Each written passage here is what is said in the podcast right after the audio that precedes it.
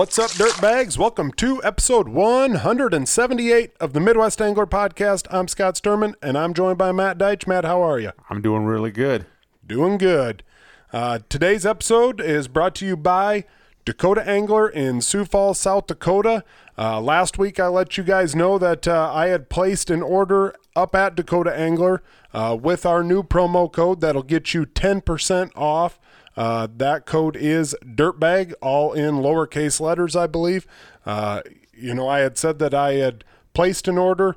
Uh, an hour and a half later, I had a I had a confirmation and uh, a tracking number. The next day, I had that sitting on my uh, sitting on my steps when I came home from work.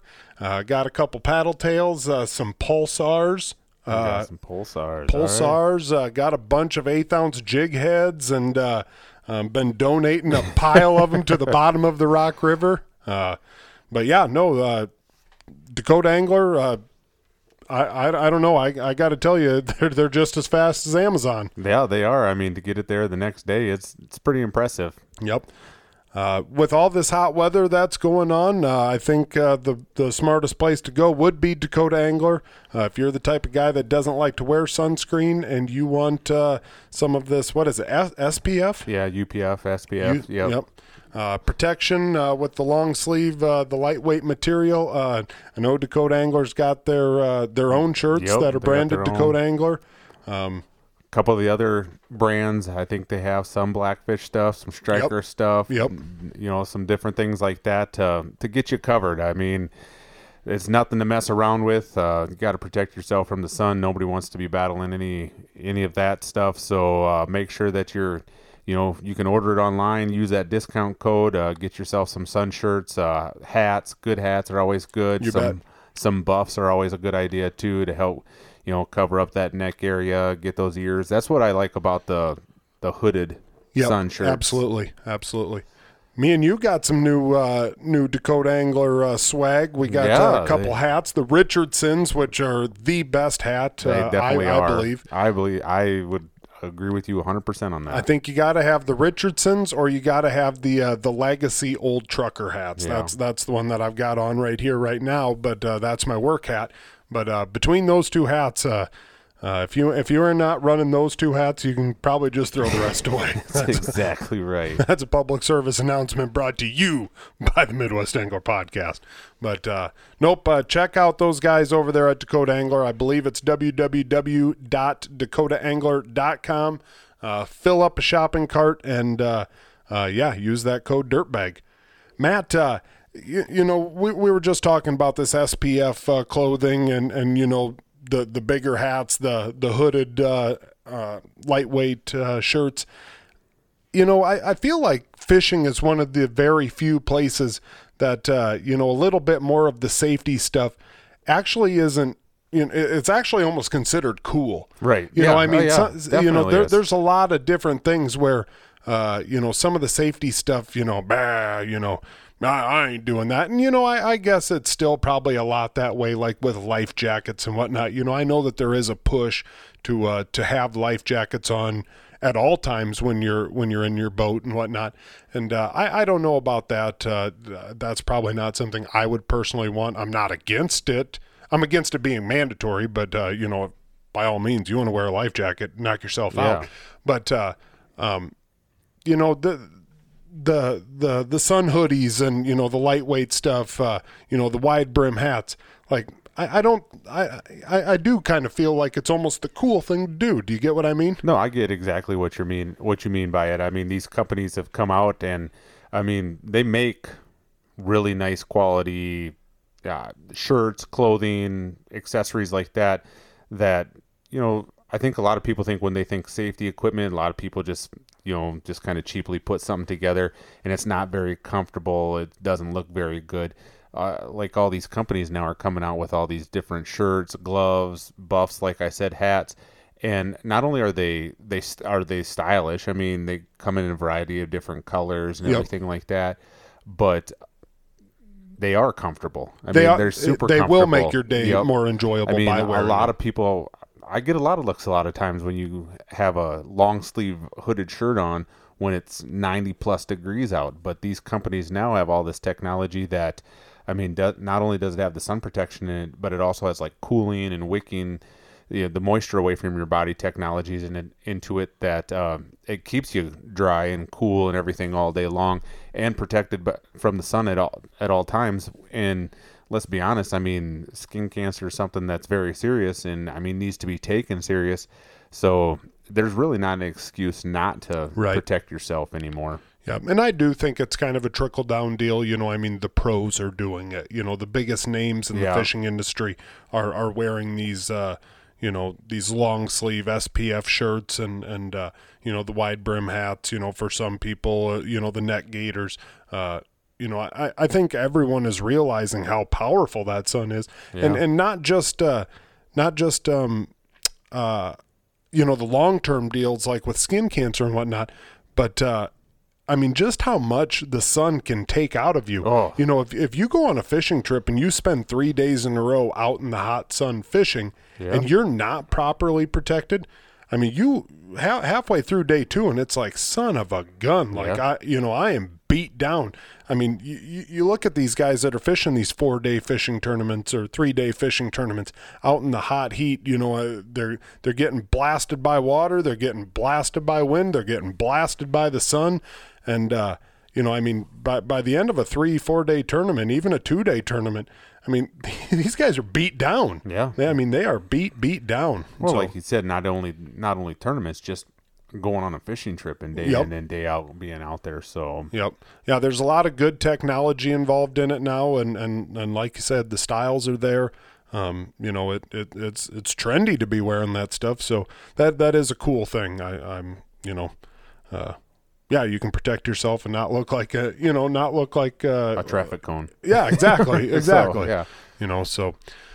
All right, guys. Uh, with that being said, uh, we've got uh, a pretty cool episode on today. Uh, um, we've got our buddy Jim Girard. We've known Jim uh, for for a number of years. Uh, um, actually, the first year that I ever traveled out to Hooked on Hardwater with my wife Kayla.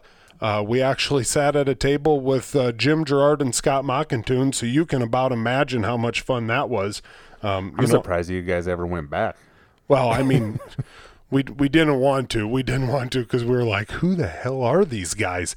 But uh, no, Jim, Jim and Scott, uh, you know, treated me and my wife absolutely awesome, and uh, um, yeah, you know, I, have I've known Jim ever since. I bought a couple rods from him, and so uh, um, that's really what we wanted to wanted to do today was get Jim on and uh, um, you know talk about the rod building and and uh, to drum up a little interest in this episode, I posted a uh, uh posted an article that Jim had uh, wrote about how not to get beat up at a boat ramp and. Uh, I think a lot of people took it as he's going to go out there with boxing gloves and beat a lot of people up at boat ramps. Well, I don't know if you've ever seen Jim with a set of boxing gloves, but uh, I don't think you want to be on the business end of that dude.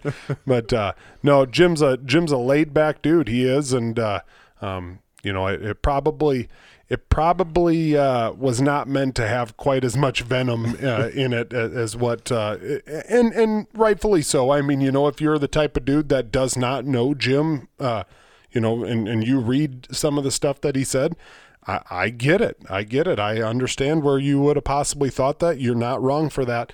But uh, um, maybe we're going to kind of clear the Hopefully air a little we'll bit. some light on the yep. You know, maybe maybe Jim will talk about uh, him and his bunch of goons. You know, him and him and Magnuson and and bunch of those guys just you know, walking around with baseball bats at the boat ramps, just ready to fricking clock some people. And maybe that's what they do for fun up there. You know, it's that's a different world up in South Dakota. it sure is. So, uh, yeah, without uh, further ado, we're going to jump over to Jim. And our guest today on episode 178 is the bully of the boat ramp, Jim Girard. Jim, how are you? I'm doing great, guys. I really appreciate being on. I've been a, a long time listener to the show. I'm I'm almost ashamed to, ashamed to say I've heard every episode except for maybe the last two. I'm just a couple behind. You're kind of one of those guys that lets yourself get like five episodes behind and then you binge on them, aren't you? I am one of those guys. Yeah, when I when I do any traveling, uh, you're my you're my first podcast. Well, we apologize. hopefully, a short trip. So hopefully, it's no long trip where you might fall asleep. Whenever Jim goes on vacation, he just seems pissed off. right. All right, Jim. Well, you know how it goes. Uh, we're going to start off with a couple of random questions here. So uh, I want to know uh, if you could go and see anybody in concert tonight, who would you go see? Oh boy, I wasn't ready for that one. Um, I'm not a big concert fan. My wife is, so I, I'd have to take her. And Kenny Chesney is her guy, so um, I'd have to say probably a Kenny Chesney concert. Okay. There you go. What do they call Kenny Chesney? What's his nickname? cheat on steroids. I, I, I I think I have been to I think I have been to a Kenny Ches- Chesney concert, and that dude just bounces around up there like he I don't know he he He's uh, on something. yeah. cheat on cocaine, cheat on cocaine. My bad, but he just yeah he's all over. He's got some energy. My wife loves loves bald guys with a lot of energy, you know. So uh, Kenny and I have that in common. Um, we also we also have that uh, agreement. If she ever has a chance, I'm okay with it. So She's got the she's pass. a huge, hu- huge Kenny Chesney fan. Yeah. Oh, what's your path then? Gosh, I don't even know. Well, I would I would talk that over Oh, I was gonna say. there's always that chance. right. yeah, I probably better. All right. Mine is gonna have to be. Uh, what was the last movie that you saw? the last movie I saw was uh, Maverick, the uh, Top Gun sequel. It's freaking awesome, ain't it? It's pretty good. I was happy to see that one in the theater. The special effects were, were great. Uh, well worth the price of admission. Uh, I I even maybe go watch it again. Nice. I thought I saw today something that like there might be another Days of Thunder, like a remake of Days of Shut Thunder. up. So With sprint Oh, cars God. this time. Whispering. Look out, Magnus! Yeah, was gonna Mag- say. Magnuson He starring in it. There's a little stirring in me. Yeah. He's gonna be the rowdy. Yep. All right, Jim. Uh, let let's uh, start talking about you here. Uh, where exactly are you from? Uh, I'm kind of from eastern South Dakota. Uh, mostly grew up in in Madison. Uh, we bounced around a little bit, but uh, my entire life I've lived on the east, the the flat side of South Dakota. Okay. And and that's still where you reside now. Yeah, I currently live in in DeSmet, which is uh, near Lake Thompson. I'm about an hour south of Bitter and Waubay. I'm in that area, uh, but I'm moving to Brookings in about eight days. Oh wow. Oh, all right. Uh DeSmet, that's that's Laura Ingalls Wilder. Yep, yep. Th- that's where uh, Laura uh, wrote several of her books about this area, and Ma and Pa are actually in our cemetery here. So if you're No ever kidding. around and need need something to do with the kids, we have a really cool uh, homestead where the the original quarter of land that that the Ingalls homesteaded on is set into kind of a interactive, uh, almost like an outdoor museum for kids to see. Yeah, Scott. Scott's memory isn't good. He doesn't remember going there in third grade. I did. I was gonna I say- did. do you remember and that? I'm pretty sure say. I paid like five dollars for a little piece of paper that had a had a twig on it that that was one of the original trees that Paw planted. like, I mean, I really thought I was holding on to something special there. no wonder Yeah, there's no trees left those are still there. for sale. Yeah, they they suckered a third grader into that.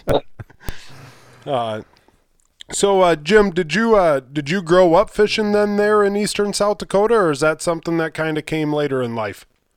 No, I I don't really remember when I started fishing. Uh, everyone in my family uh, fishes. My my great grandpa, my grandpa, my dad. Uh, it's just been a ongoing family tradition. I I joke that I I sort of grew up on the Missouri River. Um, my dad, who's who's retired and is actually a, currently a fishing guide, uh, was hard to get along with. Uh, he couldn't keep fishing partners for tournaments, so he would drag me along like as a seventh grader, and we were fishing a, a dozen tournaments a year because everybody else would get mad and and uh, not want to go out with him, and I just kind of had to take it. But uh, I loved it. Of course, I went through those teenage years where fishing wasn't my primary interest, but wasn't too long uh, into college that I I took it up again. So. Now, your dad, do they call him like Mister Walleye or something like that? He's Fishman. Fishman. Fishman.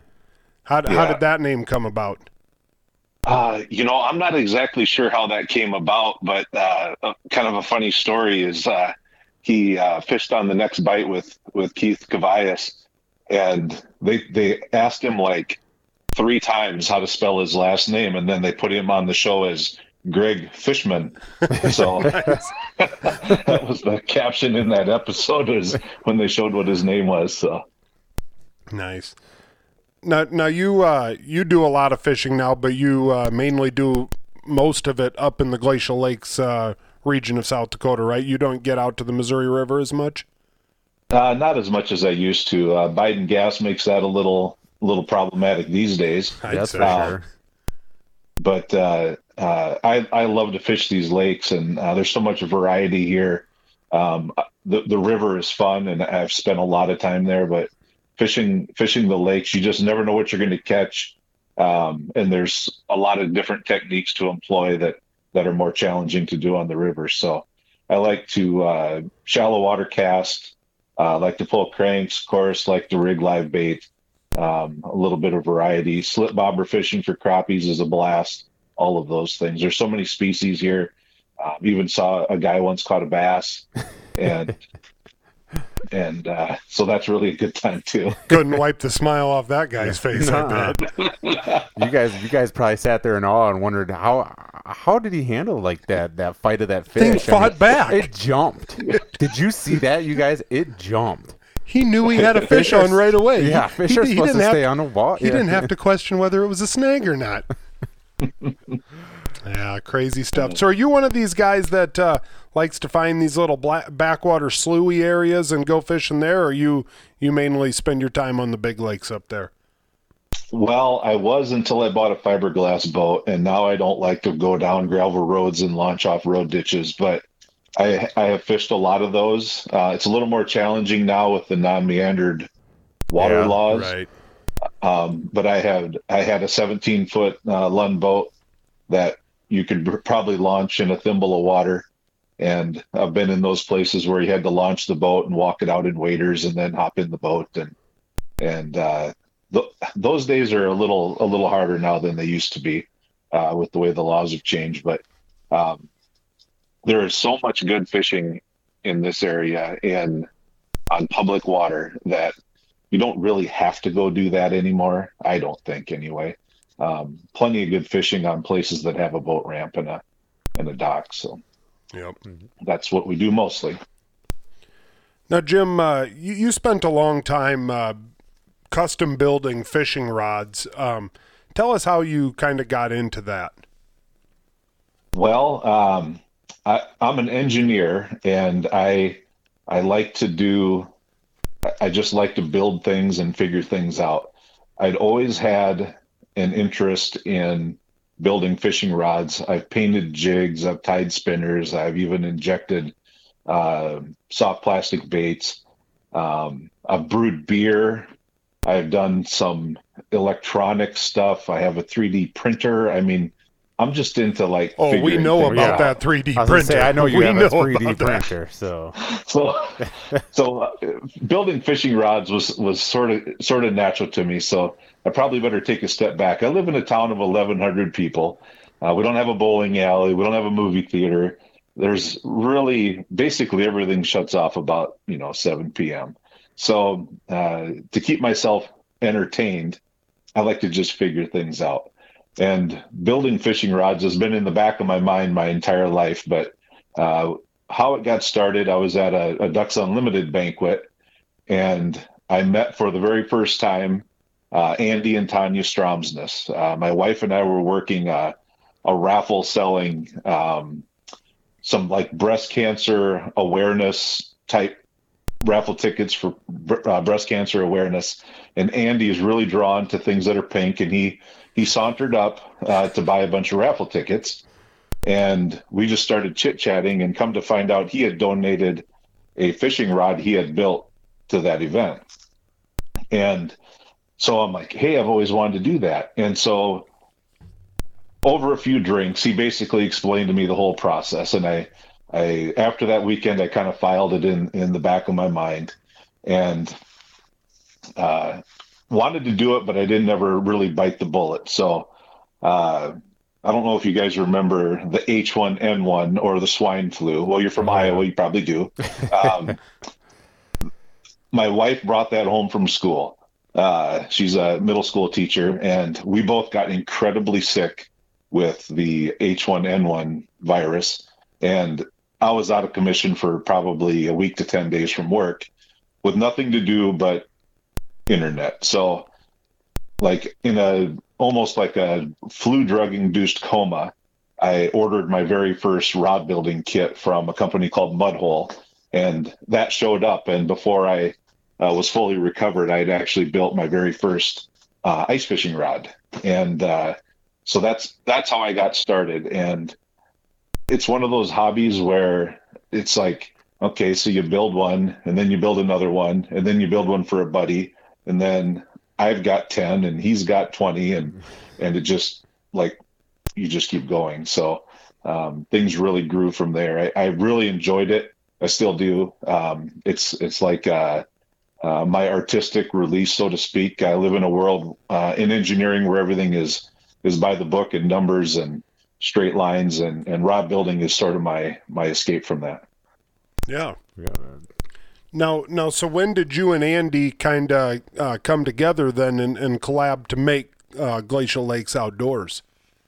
uh, probably about two years later when our wives told us uh, you guys got to do something with all these damn fishing rods and so we we uh, we sat around andy's kitchen table i, I can remember it quite vividly. Uh, we didn't have a name for our business.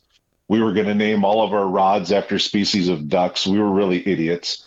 And uh, um, not thankfully none of those things happened. But uh, we just thought we'd hatch a plan. Thought maybe we'd sell a couple dozen rods and and uh, it really took off. There there were not a lot of custom rod builders at that time. Uh, tuned up was fairly new uh, jt didn't exist um, and a lot of the others that that everybody knows today uh, weren't around yet so we uh, we were able to grow fairly quickly and, and had some pretty good success Nice. yeah, I'd say so.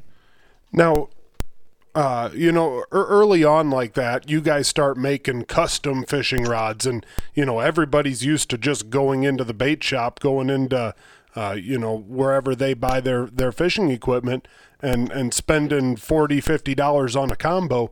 H- how did you how did you market that? I mean, did you just go to the first one and the first show and like tell them like, hey guys, we can uh, make it whatever color you want and put your name on it, and people just ate it up, or, or what? I mean, what what was the selling point that set you guys apart from the, these mass produced rods?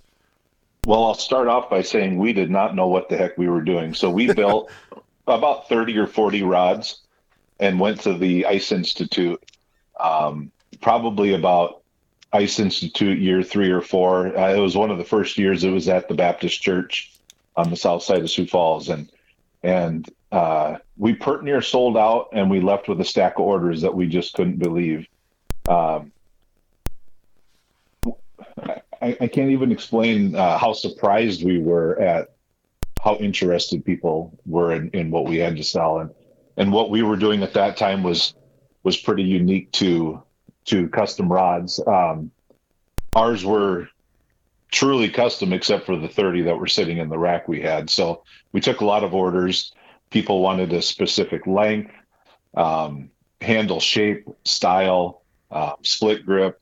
Uh, there's just so many things you can you can fine tune, and and we were just doing ice rods, very few long rods, and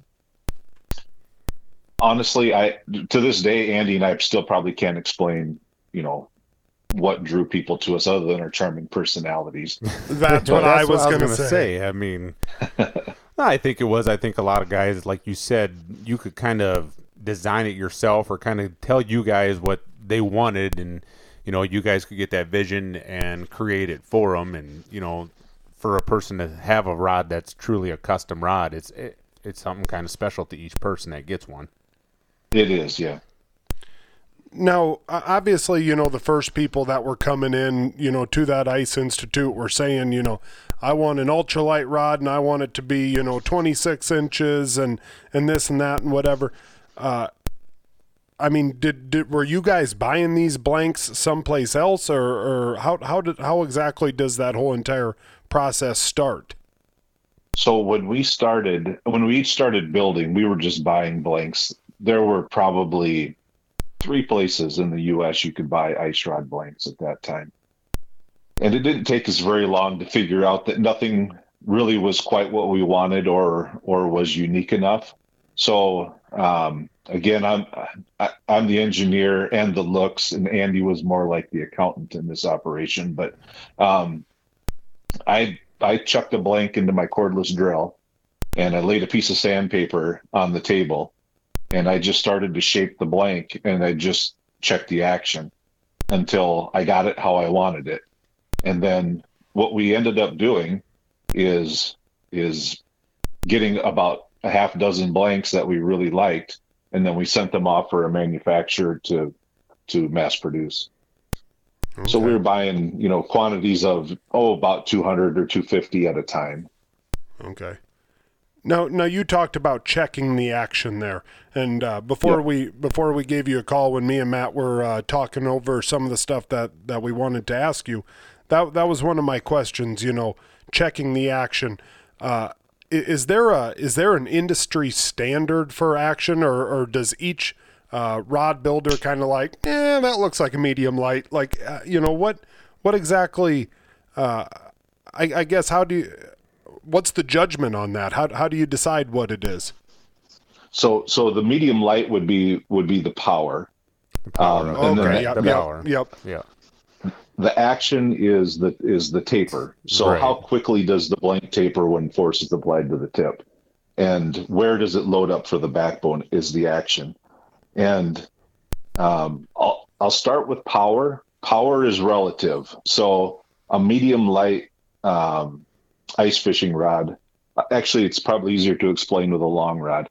A, a medium light bass rod is not the same as a medium light uh, redfish rod or a medium light muskie rod. So power is really relative to the species or the type of fishing you're doing. Okay. So a medium light in South Dakota, a medium light uh, uh, ice rod would be probably a walleye perch type rod. A medium or medium heavy would be, you know, a, a big walleye um, pike or maybe even a, a, b- b- b- bass rod, and because uh, uh, you need a little bit more backbone. Um, that stutter was on purpose. Just, that was um, a struggle for you, I bet. and then a light power would be something you'd use to, you know, finesse a, a bluegill or something of that nature. So, so power is really relative to the species. There is absolutely no industry standard uh, and people can really label what they want. Um, action is a is a little bit more standardized. So uh, to start with, the slowest action would be a would be a moderate, and that would bend that would bend just like a like a tree branch would. It would bend into just a, a U shape, so to speak. Uh, there would be no defined point of transition into a backbone, and a uh, a medium fast action. Uh, it would bend a lot more at the tip, but then transition into a backbone, you know, about in the middle of the rod or a little bit out from the middle. And then a fast action, probably only like a third of the of the blank at the end is flexible. And then an extra fast is even even less than that. So it's it's how soon that blank goes from from sensitive tip into hook setting backbone. okay. And now, now, like different with the different actions like that and stuff. Obviously, they're set up for different techniques, like what you plan on using it for. So, you know, uh, pitch and jigs, you're probably going to want the uh, extra fast or the fast tip, correct? I do, yeah. Right. And it's it's just as much preference and your hook set style. Right. Uh, I'm a freaking samurai. I set the hook really hard. Yep. And so if I'm using an extra fast rod blank, I'll miss a lot of bites. So I I use a, a medium fast typically. Um, otherwise, I'll just jerk the the the lure right out of the fish's mouth. Um, and then also different lures, uh, a different action is nice. Uh, I like a little slower if I'm casting crankbaits. I like more of a moderate Mhm. uh, action, and it gives the gives the the rod a little more time to load up, and and the fish can get that lure in its mouth. Now, now, Jim, I, I think we've all been, you know, walking down the the aisle at Dakota Angler or, or somewhere, and uh, you get these guys that are sitting there really looking over these rods, and and uh, you know they'll they'll kind of bend them with their hand and whatnot. Do most people really know what the hell they're even looking at, or is it just is it just what you're supposed to do when you're kicking the tires on a rod? Well, since I'm not currently selling rods, I'm going to say most people do not know what they. Uh, if I would never tell a customer that, but it is. Uh, I've seen enough people look at rods in our booth at at uh, trade shows that uh, the first thing everybody does with an ice rod is they pretend like they're jigging it with no reel on it, no line, no jig, and then they look at you and they go, "Ooh," and yes, yes. and I'm gonna do that from now on. Whenever I go to a store, Wink I'm- at them too. Yeah. Ooh, ooh. and it's, it's gonna it's just be almost ooh. universal. Gosh. And and the the very first thing I do, uh, because I've I've uh, dealt with rod blanks for so long, the very fir- first thing I do is I bend that thing over at like a ninety degree angle and see exactly where it flexes, and that that's what I look for. Um, obviously, also you know I want a lightweight blank and you know the handle in the right spot and those types of things, but. Uh, I want to know exactly how that blank uh, flexes because I study that stuff. That is that is something that that to me is is fascinating, and I I want to know where that where that fish is going to get the hook set uh, on that blank. So that's that's what I do. So if you do that, at least the rod builder will think you're cooler. Yeah, I, about- I, I'm taking notes here, Put, and put the tip on the floor and bend the rod. That's a classic one too. A lot of people like to do that one. It is. and is that is that one of those deals uh, as a rod builder where you're kind of about to uh, come over the table at them, or or is that Uh, well, if if the floor is carpeted, it's not such a big deal. If it's a dirty tile floor, I don't really want them scratching my rod blanks. Exactly. uh, on there. Um, wh- what they're doing when they do that is some guys, some guys do this anyway. They're trying to find to see if the spine is aligned with the guides. yeah. Rod blanks have what's called a, a natural spine, and it's part of the manufacturing process. And a lot of rod builders build, put their guides in line with the spine. So that's typically what they're checking.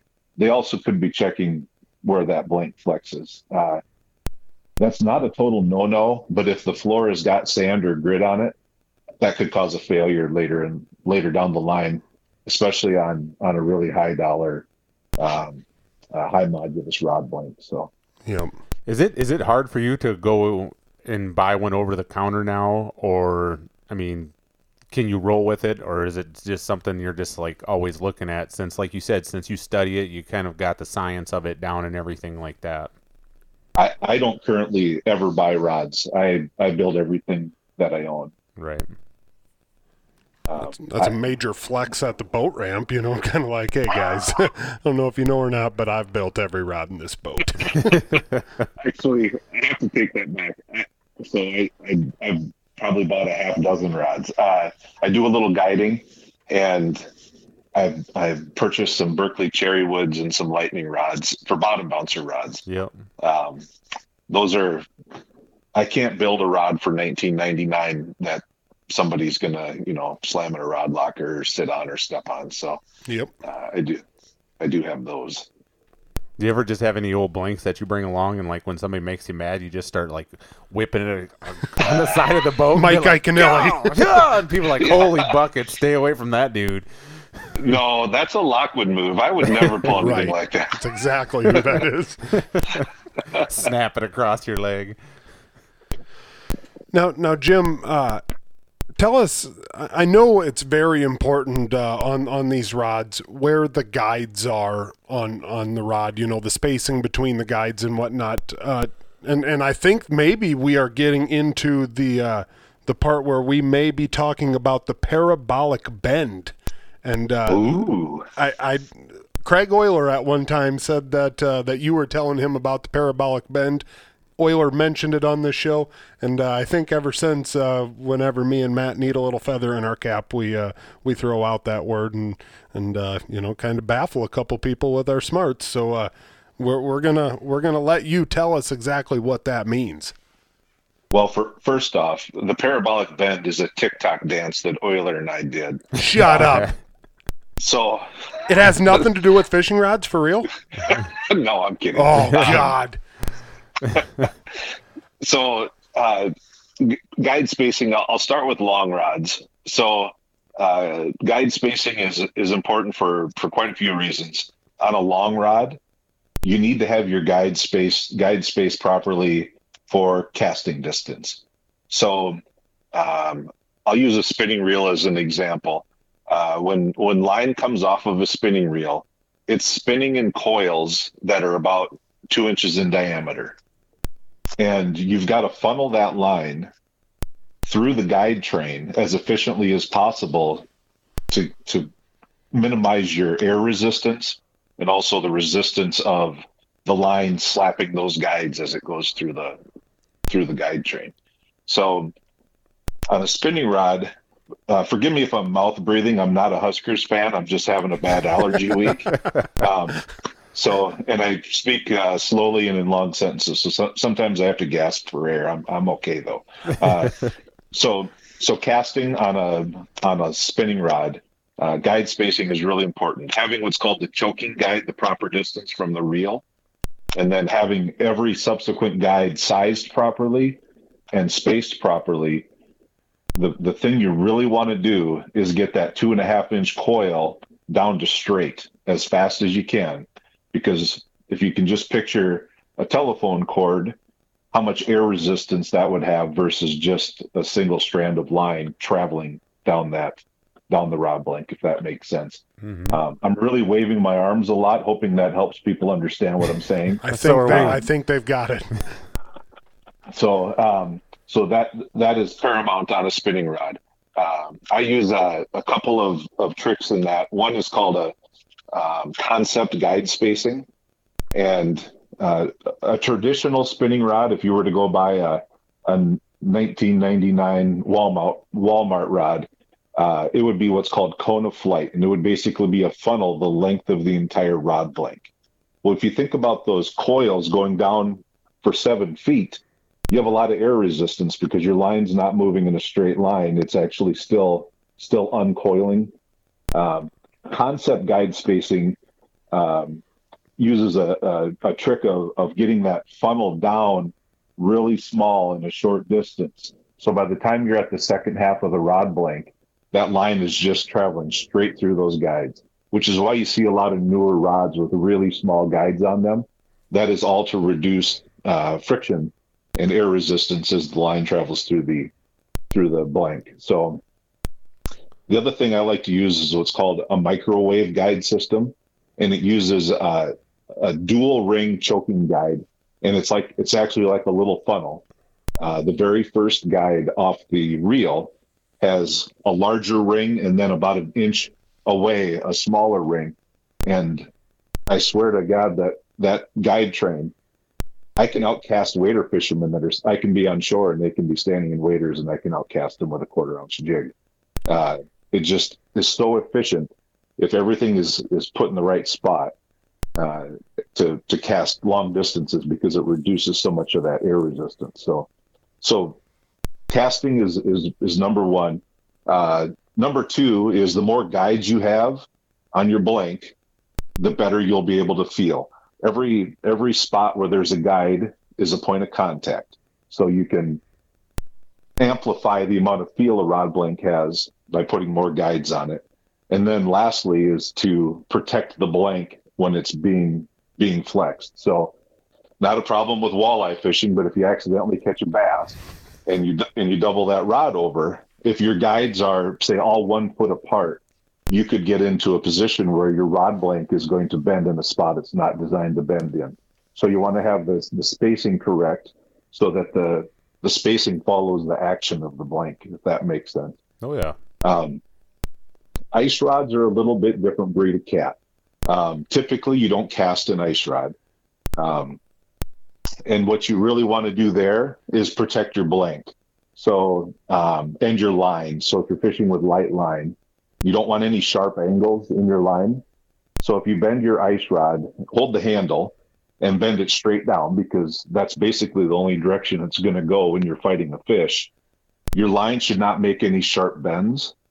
And then there should not be any bows between the guides. Uh, that's a, a potential point of fracture. So you don't want any bows between the guides in the blank itself. So, so how exactly do you, you know, let, let's go back to the casting. Uh, okay. I mean, how, I mean, are you just going out and experimenting with, uh, you know, different, different spacing between these guides? And it's like, ooh, that one casted well. Or, I mean, how, how are you, how are you coming up with the different spacing? Is is there well, is there mathematically this is where it should go, or or I mean, is it is it trial and error? So it's actually it's a little bit of both. Um, if I'm building a rod for myself or for a customer, I will test cast that blank by by actually taping the guides to the blank, and hopefully I have the reel if I have the reel they're going to use, I will use that as well. And and just I'll cast it in the front yard with uh, whatever lure they plan to use on that rod, and and watch the line come off the reel, and how it travels through the guide train, and look for spots where that line may be the the coil may be large and slapping. Um, if the if the coil is large and slapping the guides, it really slows it down. So it's very obvious to see you guys will never cast the same again. Although you're probably bait caster guys, so that's a whole different deal. But um, but when you watch the watching the the line come off a spinning reel and then changing line types from mono to braid or to fluorocarbon is also different. So uh, when you get a, a real custom rod, you know you want to tell the rod builder not, not just I want a walleye rod. You want to tell them I want this to cast you know quarter ounce jigs with a swim bait, and I want to use you know 10 pound Power Pro, and I'm going to put a, a you know Shimano 1500 uh, reel on it and give them as much information as possible because uh, they want to. Your rod builder is going to want to know all of those things so that everything can be put together properly. Now, the easy answer to that question is most commercially available rod blanks come with a guide spacing chart. And that is a great place to start, especially if you're new. I'm, I'm currently teaching some rod building classes, and we're not in the parking lot casting because uh, all the all of these guys are new, and uh, so we're using a guide spacing chart. You can build a great rod with a guide spacing chart, but you can build the best if you actually take the time and put everything where it's supposed to go. Yeah, that makes a lot of sense. How many how many guys out there that are building custom rods do you think are actually taking the time to really do that?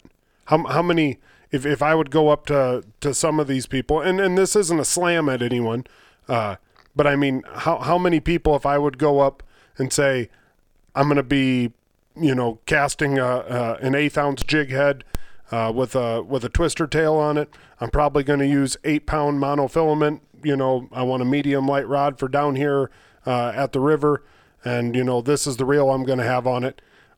I mean, do you think a lot of people are going to look at me be like, "Why are you telling me all that?" Like I'm just making you a six foot two, you know, medium light action rod, or or do you think that that's pretty well known? Like, oh, okay, you know that that'll help me. I know there are a lot of of basement rod assemblers around that are not going through that. If you're not spending three hundred dollars on that long rod, they're not doing those things for you. Yep. Um, and you know, the, the thing of it is, uh, there are people that that want their custom rod to be six foot six and blue, and that is a thing, and they want their name on it. That is that is totally a thing, and that's fine. Um, but there are also people that that really want it the way they want it. And the guy that fishes a lot, the tournament guy that that casts, you know, I have a, a customer I probably built him 10 rods and he he wants them all the same. And we spent a lot of time finding the right blank for what he does. I ended up buying a, a $300 blank and cutting four inches off the back of it which was painful. But um, i've built him lots of them and i just have the recipe and he he you know he fishes tournaments he breaks them he wants new ones and uh, he is I mean, for him, it's it's very important. To, not only does it help him catch more fish, but it's also his level of confidence. And you know, if you fish something confidently, it seems right. like you catch more fish. Yep.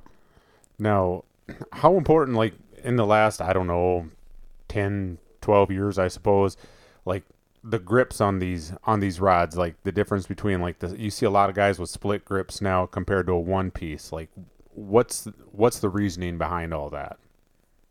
So I don't know where it came from, and I honestly thought split grips were a fad. Um, I I started uh, doing some because I thought they looked cool. They they lighten the rod up a little bit. Uh, they also throw the balance of the rod off a little bit because there's not as much weight behind the reel. Um, I I struggled with them at first um, just because I didn't think there was any real reason to do it. Uh, and then it, it, dawned on me.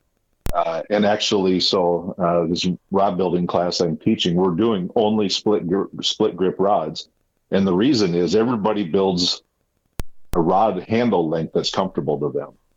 And so uh, I had a group of six guys, and I had uh, some middle school kids, and I had some. I had a had a dude that's you know six four, two fifty, and he's got you know, bananas for fingers and, and his forearms are, you know, the size of, of my legs. And everybody wanted something a little different with how they held the rod when they fought a fish. And so we, everybody with a split grip, it's very easy. Everybody can just put the handle, the reel seat wherever the heck they want it. If you buy an eight inch or a 10 inch reel seat, you know, you got to be right and it's going to come in the mail. And then if it's wrong, what do you do? Do you send it back and order another one? So there's a, a pretty good reason there. Um, another thing that's really popular right now are the Winn grips. It's like the golf grips, mm-hmm. and p- people love them. People hate them. Uh, I'm a big fan. I like them. Uh, I like the ones that when they're wet they stay tacky. Uh, those those are really nice. Um, those are nice to have as split grips because the the rubber on the outside of them is a little heavier. So if they're a split grip, it does uh, it does take away some of that heft. So uh, the the short answer to your question is I don't really know how they came about. Uh, I wasn't a fan originally, but I, I do see a purpose for them, uh, especially if you're new to building and you can really fine tune your rod uh, if you order split grip parts. Have Have you ever had anybody come up to you or, or reach out to you uh, that that wanted a custom rod, and when they told you what they wanted, you were just like, you know, you you want what? Like really? you know that that just didn't make any sense like uh, has has there ever been anything just completely wild absolutely um, i know this this odd duck um, from madison and didn't know him that well and got a text from him and said he wanted wanted a pole pole built and sent me a youtube video of a bunch of hillbillies fishing crappies in a slough with 14 foot long poles. and I said, What? and I started off by telling him no, but he's he's a persistent uh, persistent guy. And so I ended up building um, I ended up building are you still there? Oh yeah. Oh yeah. yeah. Okay, good. Uh, my earbuds made a funny sound. So so I ended up building this turkey, uh, 14 foot, basically cane pole out of uh, out of a hollow carbon rod blank, and it had a custom made split grip handle and one guide at the end to tie your hillbilly line on, and uh, this guy was just uh, happier than a pig in poop I, I met up with him uh, when it was done at a at a gas station here in DeSmet, and he took it to Lake Thompson, and I went back to work. And by the time I got off work, he'd caught a limit of crappies with the stupid thing. So, um, if anybody uh, in in Midwest Angler podcast knows Cane Pole Cody, that's how Cane Pole Cody got his name. That's how the name And- came about, huh? All right. Yeah, I, I built him a 14 foot long cane pole. So he sent me a photo of crappies lined up, nose to tail, that were as long as that pole. and that's that's the most that's the most unique request I've ever had, and I doubt any will top it. Yeah. Yeah, that is a that is a pretty different request. I'm sure that you get sometimes. yeah, I had one one odd handle request, but it's not really worth mentioning. yeah, right. That wasn't. I a think it request. is. I think it that is wasn't worth mentioning. that wasn't really really a request as so much as like um I don't know what the word I'm looking here for. Just kind of a a surprise, a, a forced upon deal. So right. He sleeps with it every night. wore the paint off of it. So he might get it Oh, might boy. get, might get it back for some repainting. Some refurb work. So how long how long does it usually take you start to finish um, building a rod? Uh, a spinning rod. I, I can do a spinning rod like a seven footer, two colors, probably total eight ten hours, maybe maybe less, maybe six. No, but you Um, can't just sit down. Uh, you you can't start at 7 a.m. and just nail that out in, in eight to 10 hours. There, there's a process there. Like you've got to go, uh, you know, days, right? Or, or you know, you got to let things dry Yeah. and time in between. Yeah, you do. So uh, you start with your rod blank, and, and the first thing you do is is fit your handle on. And uh, so if if it's, I'll just use cork as an example. Um, so the cork shows up at your house, and it's got a quarter inch hole in it, and your rod blank is probably three eighths to, depending on the blank, three quarters or even an inch in diameter. So um, you use a series of tools to ream the cork out to fit the rod blank. So I actually have tapered reamers that are basically uh, uh, fiberglass rod that's bigger on one end than the other, and it's got sanding grit on it. And you use that to shape the inside of the cork so it it fits perfectly on the blank, so you don't have any gap uh, between the cork and the blank. Uh, once your rear grip is on, and if it's a, a split grip, once your rear grip and your fighting butt are on, you you build up an arbor so the reel seat, it's it's metric, but it's probably about five eighths of an inch in diameter on the inside, and your rod blank is probably half of an inch. So you build an arbor around the rod blank so that the reel seat slides snugly onto the uh, onto the onto the arbor, and then you then you fit your foregrip just like you did the, the rear grip. All of those items are put on with rod building epoxy, and and rod building epoxy is is a little bit different than than the stuff you'd buy at the hardware store. It it's uh, designed to to handle the elements, but also it stays just a little bit flexible. Um, it's not really flexible, but it stays a little flexible so that when the rod blank is fully flexed, those items don't don't crack or break free. Um, so all that has to cure for about a day. 12 hours, you probably can get by. And then you start putting your guides on.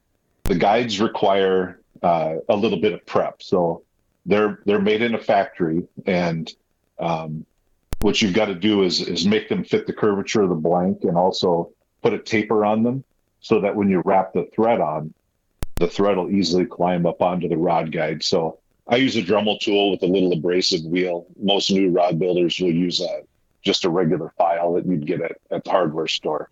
And you shape those guides so that they fit the width of the rod blank and they have a nice they have a nice ramp on them. So once you get all your rod blank uh, or your rod guide feet prepped for the blank, uh, then you start to space them.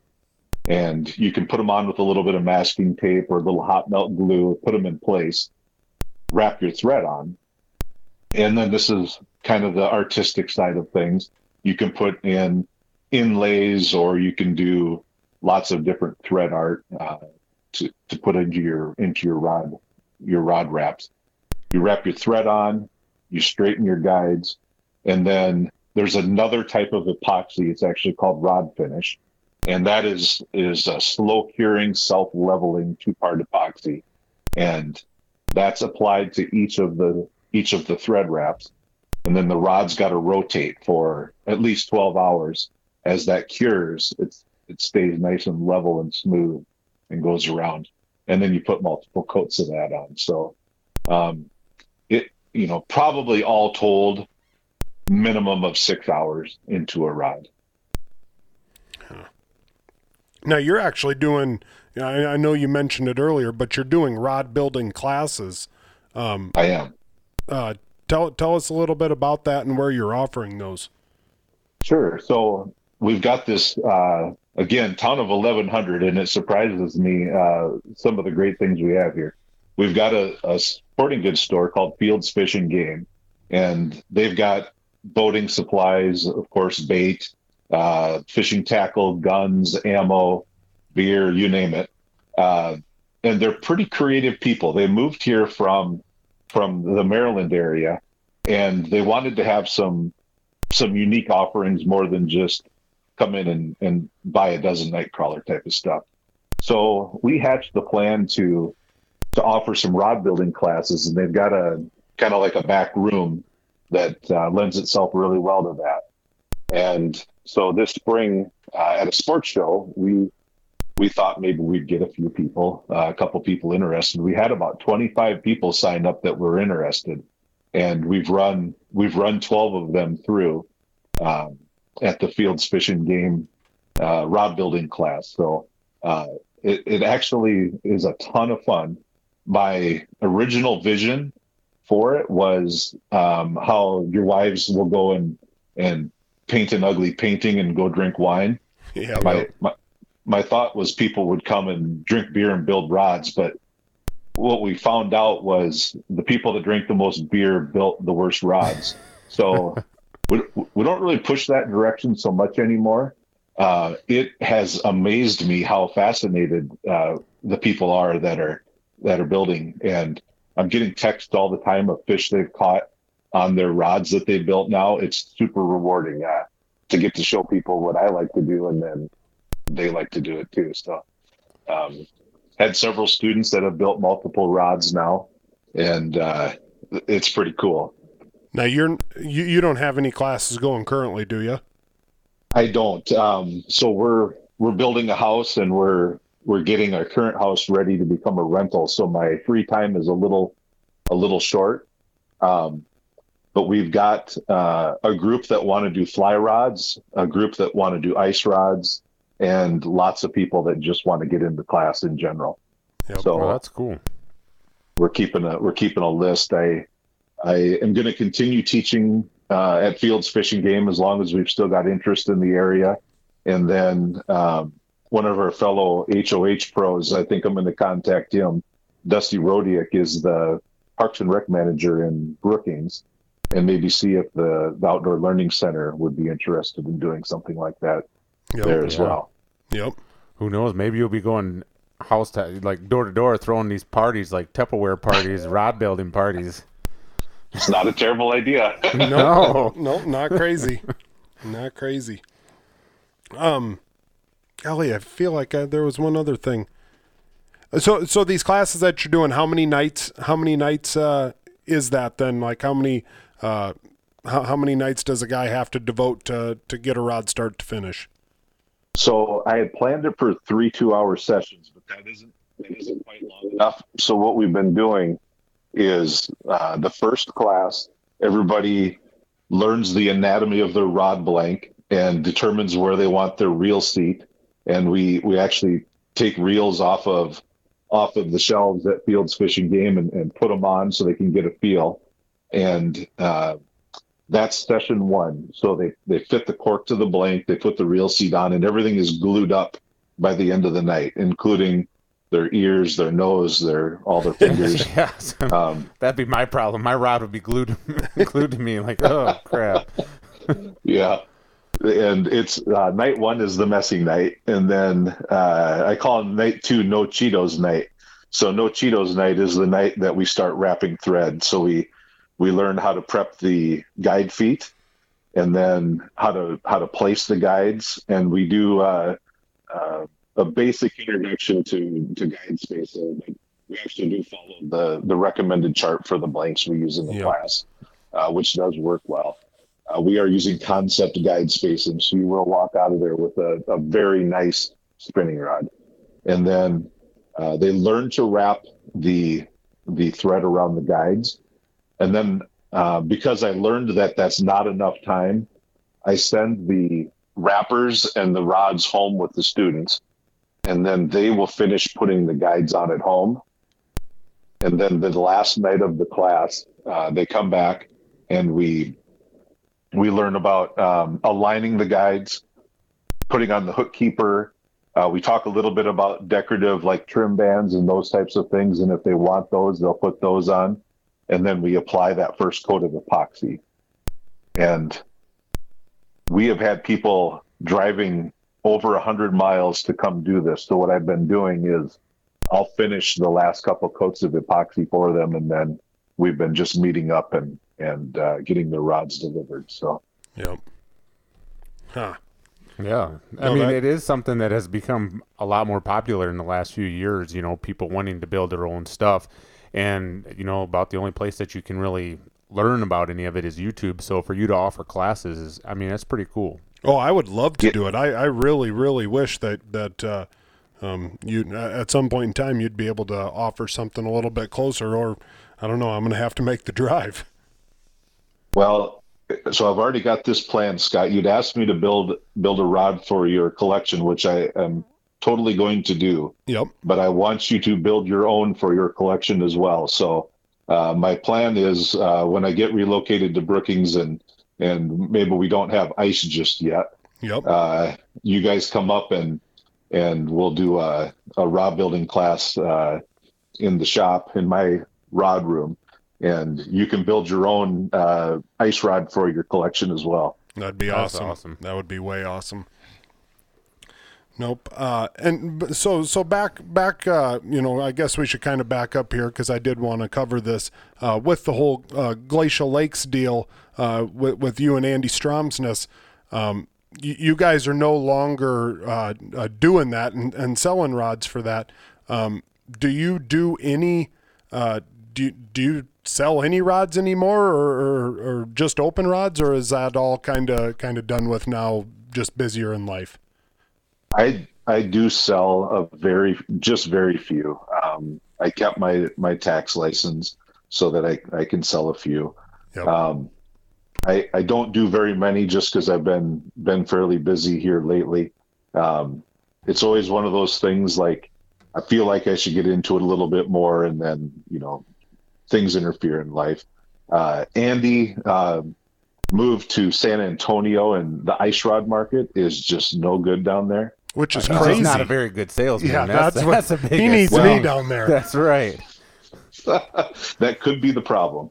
Yeah. Uh, so we we decided to to uh, no longer do Glacial Lakes outdoors when he moved out of the area. Um, but what we did do is is we wanted our our legacy, so to speak, to continue, and we started working with Cold Snap, and uh, Dan has been having rods manufactured with our with our blank designs. Yep. Yeah. Nope, and and yeah, that like you say, you know, that is a good way to uh, to keep that living on because uh, you know you, you guys had made a name for yourselves. You know the the was it Perch King or King Perch? King Perch. King Perch. I mean, you know that. What what what awards did that all win? You won a ton of awards with that blank, didn't you?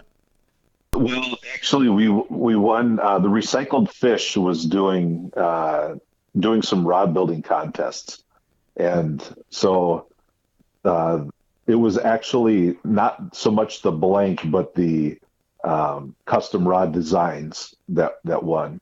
Um, but the King Perch blank is, in my opinion, and in the opinion of of many, uh, one of the most versatile Midwest ice rod blanks around. Definitely is. What uh what what rod was that? That one that recycled fish uh, custom rod. Uh, several of them Uh, which blank in particular? Well, like I mean, was there a particular design that that one, or I so mean, was the it? one that the one that that probably uh, got the most attention was we partnered up with a taxidermist and had a perch handle painted Yep. onto onto the cork. Uh, that one uh, that one won that year's contest and and we we got a lot of attention on that. That's probably what what launched us. Andy Andy was a uh, Andy and his wife. I have to give Tanya a lot of credit as well. Are very artistic people and very creative. And I always I always gave Andy shit. I'm like, I'm an engineer. You can't have me build a ship in a bottle in an ice rod handle. I said, we have to be able to sort of replicate this stuff because more people are going to want them when you come out with it. And uh, we we had really good success with that perch handle. Um, people absolutely love that. How many of those did you lot- make? I would venture to say probably 50 to 75 of them. Okay. Wow.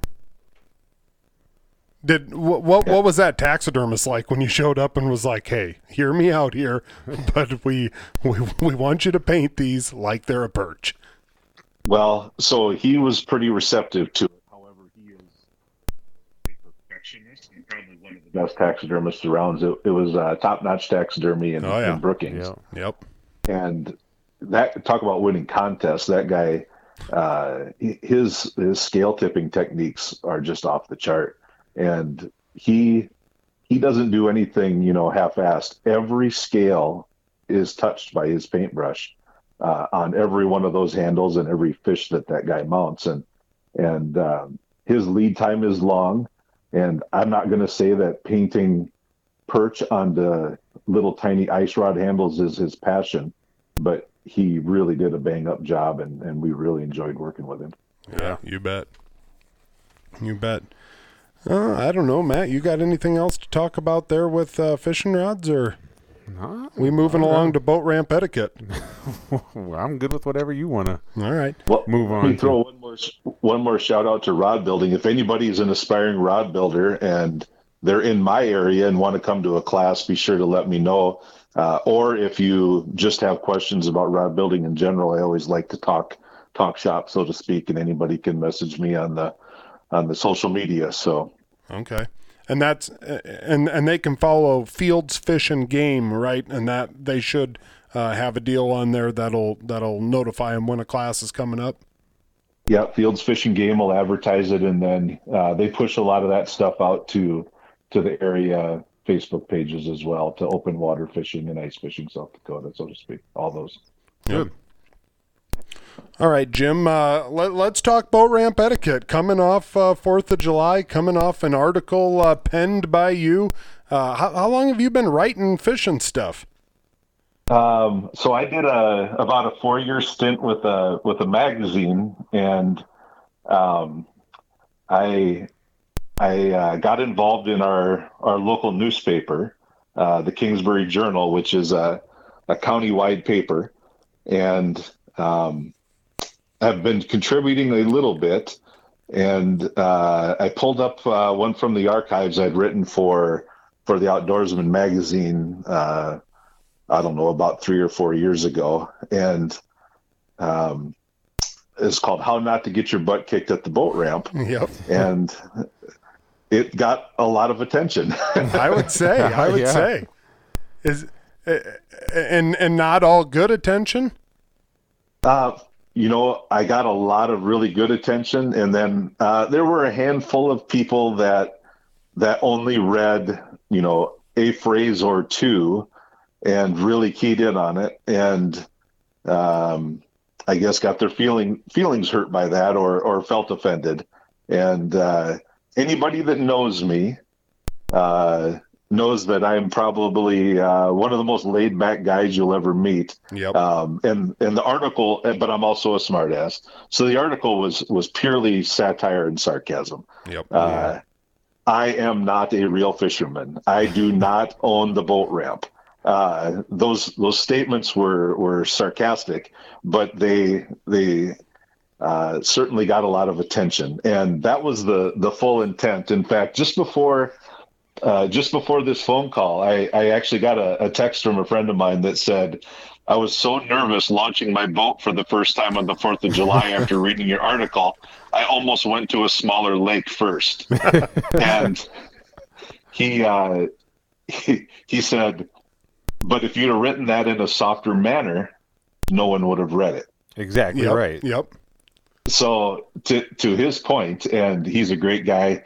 He knows how to operate a boat, um, and it was purely in jest that he sent that to me. But um, that's a very true statement. If I'd have, if I'd have listed ten things not to do at a boat ramp, nobody would have read it. Nope. And the whole purpose was awareness. We've all been in those situations where where somebody is is dilly dallying at the dock, and there's ten boats waiting waiting to launch. So um, it was truly a public service announcement. It was all meant to be fun, and uh, the hate messages can stop anytime now, guys.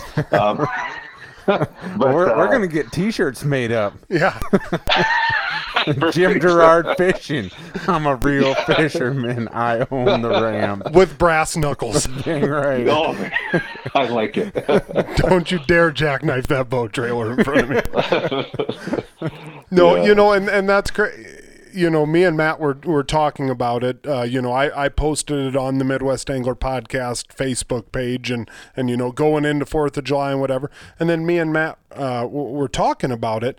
And, you know, we know you. We know that that you know i mean don't get me wrong you are a real fisherman i, I mean you, you truly are and uh you know a- a- an experienced guy but but you are a laid back dude you know you're you're uh, uh, don't get me wrong. I'm sure you can get pretty pissed off waiting at a boat ramp for, for somebody that you know hasn't hasn't uh, you know put their drain plug in. And oh, you know what? The best time to to get the life jackets out of the back seat are right, now, now. while it's our turn. You know, Yeah. I mean, we've all been there and we've all been pissed off.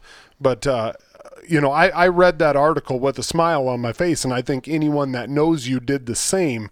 And uh, you know, there there were a couple sentences that came off pretty strong. You know, no doubt about it. But but like you say, you know, I mean, I think I think you kind of had to have that salt and pepper on the on the article to you know to get people's attention, and and and apparently it worked. It did. It definitely did. And and uh, I don't want to address anybody uh, in particular that has messaged me or, or commented. A- actually, the numbers are very few of people that that were that voiced that they were upset about it. It was very few, but um, I do promote our area, and out-of-state fishermen are what pays the bills in South Dakota. I mean, there's no doubt about it. Uh, we wouldn't have the great fishing we we do if it wasn't for out-of-state people coming and buying fishing licenses, and we appreciate them very much. Uh, we'd love for you to move here, as a matter of fact, but if you're going to just come and fish, that's fine too. But keep double your limit, right? Well, I made that drive all the way. Yeah. So come on. the price of gas. I can't go on two Gotta- trips this year. Got to catch my dog's limit too. right. no, No, it's it. That goes for every state. You know, everybody always wants to, you know, think that everybody's against non-residents and stuff like that. But everybody's, you know, we need each other. So right. The the boat ramp. You know, owning the boat ramp statement. You know, I think I think that that could have been interpreted by somebody. You know, to to mean that. But I I know that. Uh, um, that, you know that that's not what you meant by it. It, it was it was meant to be you know uh, uh, an article that uh, was attention grabbing, but you know pretty pretty lighthearted. You know, and, and all fun at the same time. if all these young you, YouTubers can have their, you know, shocking titles to Yeah, their that was a videos and clickbait stuff, title. that was a Jim clickbait Girard title. invented the clickbait on uh, on on actual like reading articles. You know, right? Scott Mackenthun needs to te- needs to take a page out of the, the Jim Girard playbook. Like, Yeah. that, get His get next some get some catchy titles. I did get a compliment from Scientist Scott. Uh, You did. Oh, Yeah, I did. Yeah, because he's a very he's very well written, and I've read a lot of of articles he's done. So I did uh, did appreciate his his text about my strong opening. And uh, if I know Big Mac, he he took the article the way it was intended. Right. yeah. No, yeah, he he'll he'll pick apart an article. You must have had good uh, good, Good punctuation grammar, and good grammar. like that. Man, He'll, that's uh, a good proofreader. Yeah, I know. About ten minutes ago, I said me and Matt, and and whenever I say that uh, after after the uh, the podcast episodes drop, sometimes I'll get a message from uh, from the uh, Metro Mackenthun, you know, about how well it actually it's uh, Matt and I, and and he'll he'll kind of run down and, and let me know what I all screwed up on, but uh, that's what we appreciate He's our about fact him. checker. Yeah, that's right. Yeah. I have to give a shout out to my wife. She's a, a middle school reading and language arts teacher, and that is the level at which I write. So she does help me as well. Yeah, That's that's good. good. That's need good to have one of those built in. You know, uh, uh, Euler had us write those articles, or, or I shouldn't say articles, but stories uh, for the 10th Hooked on Hardwater. Well, my neighbor Jeremy Kay's wife is actually uh, a middle right. school uh, English teacher, so I actually sent that article off to her and said, "Hey, just just make sure I don't look like an idiot here." She said, "There's no helping you, Scott." I believe it. I believe it. Uh, so she rewrote it all, and Yeah, Basically, All basically, yeah. You know, sign my name at the bottom. that's all it takes. now, Jim, before we let you go, have you ever had an absolute crazy experience at a boat ramp? Have you ever have you ever witnessed somebody getting beat up? Have you have you ever witnessed somebody uh, maybe uh, not putting her in park and accidentally putting her in neutral and backing all the way in? Any, anything crazy? I, I could I could actually fill an entire episode with those, but but there's one in particular. Um, for for anybody in the area, they've heard of of Dry Lake Number Two. Yeah. uh, which was an absolute hot spot for for several years. Uh, my wife and I were in a line there that was no less than an hour long, uh, behind a brand spanking new, I believe it was a an Alumacraft. Uh, still had paper plates on it. Still had the Cabela's price sticker on it, and the boat ramp there for anybody who hasn't been there was a little janky to say to say the least. The concrete pads were were all uneven. You had to back around a corner and down a hill. I mean, it was just there was nothing good about it. So we were following this boat. You know, uh, we could afford gas back then. It was only about two dollars a gallon, and we just were in line, moving bit by bit by bit. So this boat, all the guys get out except for one. They get all their stuff in and they start backing down this this really rough ramp and they had unhooked the Oh the straps and it was a roller trailer a brand new boat never been in the water. And so it fell off the trailer. And so we winched it back on to the trailer and i said well that you know that stinks. And i looked at the back of the boat and i'm like whoa. And uh, they backed it in. Just so I get back, I get back in in our truck, and my wife and I are, are just sitting there, and she goes, "Aren't you going to go?" I said, "Just wait." The emergency bilge pumps comes on, and that guy driving the truck is gone. He's parking half mile away because the the parking lot was so full. So I'm like, their emergency bilge pump is on. So I get out of the truck, and that guy's walking back and the guys in the boat are just screaming, yelling, waving their arms. Uh, I get the guy's attention. I say, "Go get the truck." So he gets the truck and backs it back in, and we didn't see it, but it had split the the seam at the back of the boat, the aluminum boat, and we didn't see it because it kind of folded under. But there was probably a 12 inch long slit basically in the aluminum in the back of that boat, and so back on the trailer it went. Well, the boat had so much water in it, the truck couldn't pull it back up the hill. Uh, all four wheels in four wheel drive were just spinning. So they actually had to wait for the boat to pump out. Talk about mad fishermen. everybody's geez. everybody's in line, and the line is you know an hour long. And these guys took up a good forty five minutes with their shenanigans, and uh, that is the worst thing I've seen. But um, you guys could do a whole episode on that. I would actually uh, you could call guides and have them all tell one story and patch them together and do a remix for Christmas. I think that'd be fantastic. That would Yeah, be that fun. would be. That would be fun. We, we, you know what? That that might be something that we pursue. Yeah, I'd like that. So, All right, Jim. Uh, um, you know what? We've gone well over an hour and ten minutes now, so uh, uh, I, I feel like we got our money's worth out of you. Uh, the check will be in the mail. We appreciate you being on. Uh, no, just kidding, man. Uh, but seriously, no, we do uh, we do appreciate you being on. Um, I don't know. I I learned a lot about rods there. Uh, learned a lot about boat ramp etiquette there. So uh, we Well, good. we appreciate it, man. All right. Thanks a lot, guys. You bet. Thanks, See ya. Jim. Bye. And that was Jim Girard. Always fun to talk with Jim. Well, I, I'm thinking. I'm trying to remember. I want to say Mackenthun at one point in time uh, when I when I first met Jim up at that Hooked on Hardwater. I don't remember how exactly that worked either. Jim Jim donated a rod or something like that, but I, I want to say Mackenthun was calling him something like Jiggle Stick Jiggle Stick Jimmy or something. There, there, there was something that. going on. I I might have seen a wink in between them. I'm not sure what happened, but what happens in the hills stays in the hills. That's what they've Exactly- always said. That's that's what I've heard. Yep. So I can't I can't wait to use the old ooh on the rod. yeah, that's right. That's Everyone right. I try, I'm doing Yep. that from now on. That Ooh. that was one of the greatest lines I've ever heard, though. That everyone you know puts that rod into the jigging position and like, ooh, ooh, that feels nice. That- that that feels that's nice. That's the spot. Yep. At, uh, or maybe next time I'm just gonna make sure like I have a reel, some like that has some line on it, and everything like that, and a jig along, and I'm just gonna put I- that sucker on there. And this, nope, I.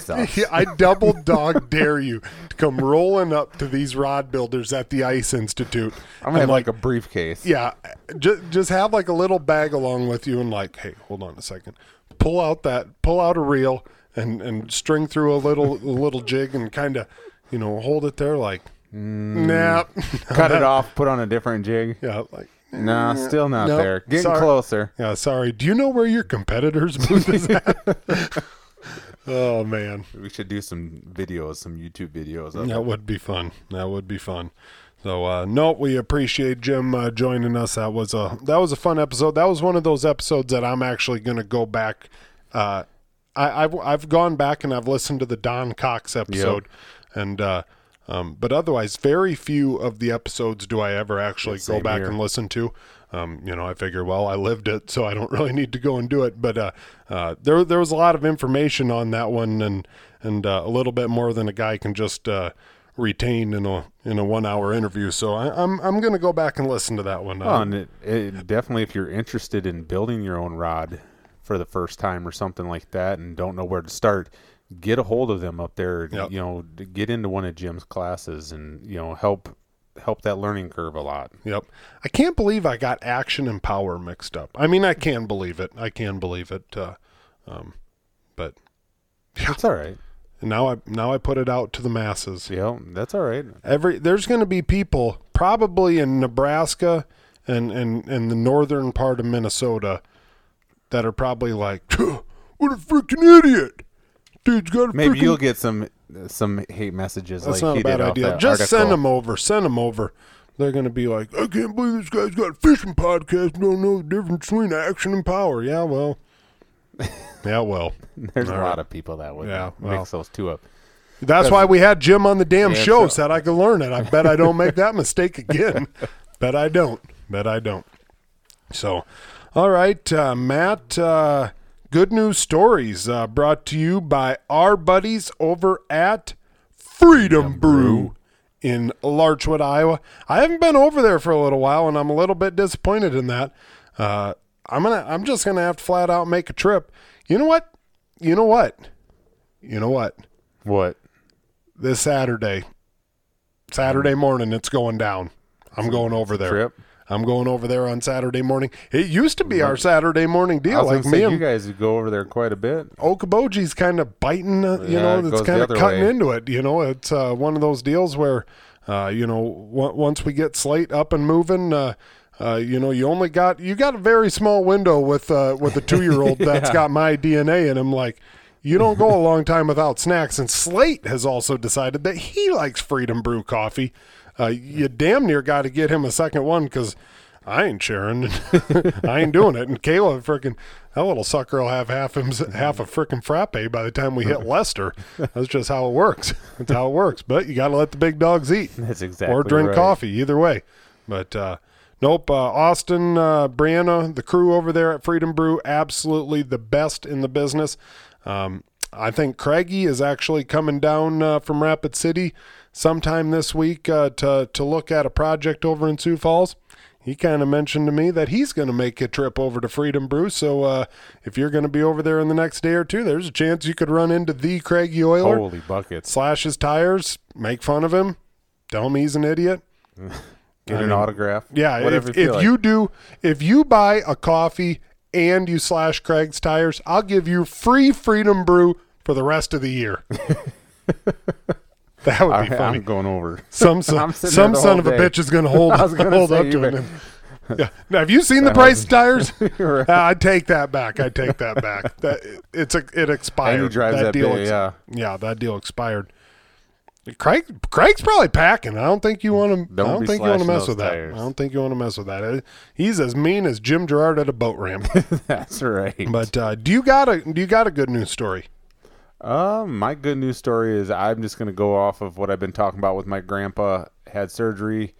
Uh, he's doing good. Rehab's going pretty good for him and stuff like that. My dad actually to help with his his rehab with his hands and everything like that. My dad cut down an old fishing rod and put a bait caster reel on there so grandpa can sit there and reel as he's working on his uh on his physical therapy. So I thought that was pretty cool and pretty neat that my dad did that for him and uh yeah, so a little bit of fishing ingenuity can help and it's more than just getting on the water. So yeah, that'd be mine.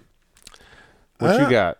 You know, I'm. I guess I'm. Mine, mine's going to be a simple one. But uh, this last week uh, with Fourth of July, uh, we spent some time over at Okoboji.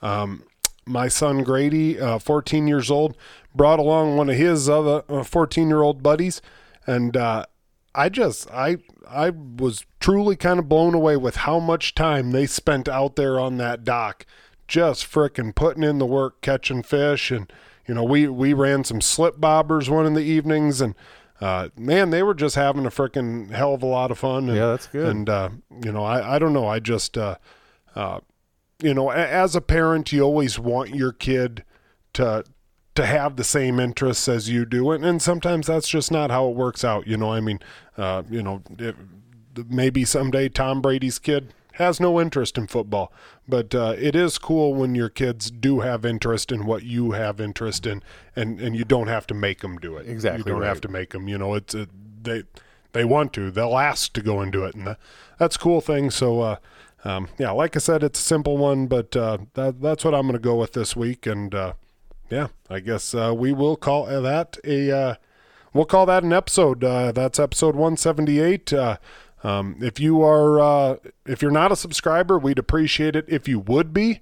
Um, if you're listening on iTunes, uh, give us a rating, give us a review, whatever whatever the hell all that entails. Um, uh, it, it, helps us out, uh, you know, when I don't know, search engine algorithms or whatever the hell it is, but uh, it helps us out a lot. So if you would, please do. Um, but otherwise, uh, we'll call that episode 178. We'll see you next week on episode 179. Later.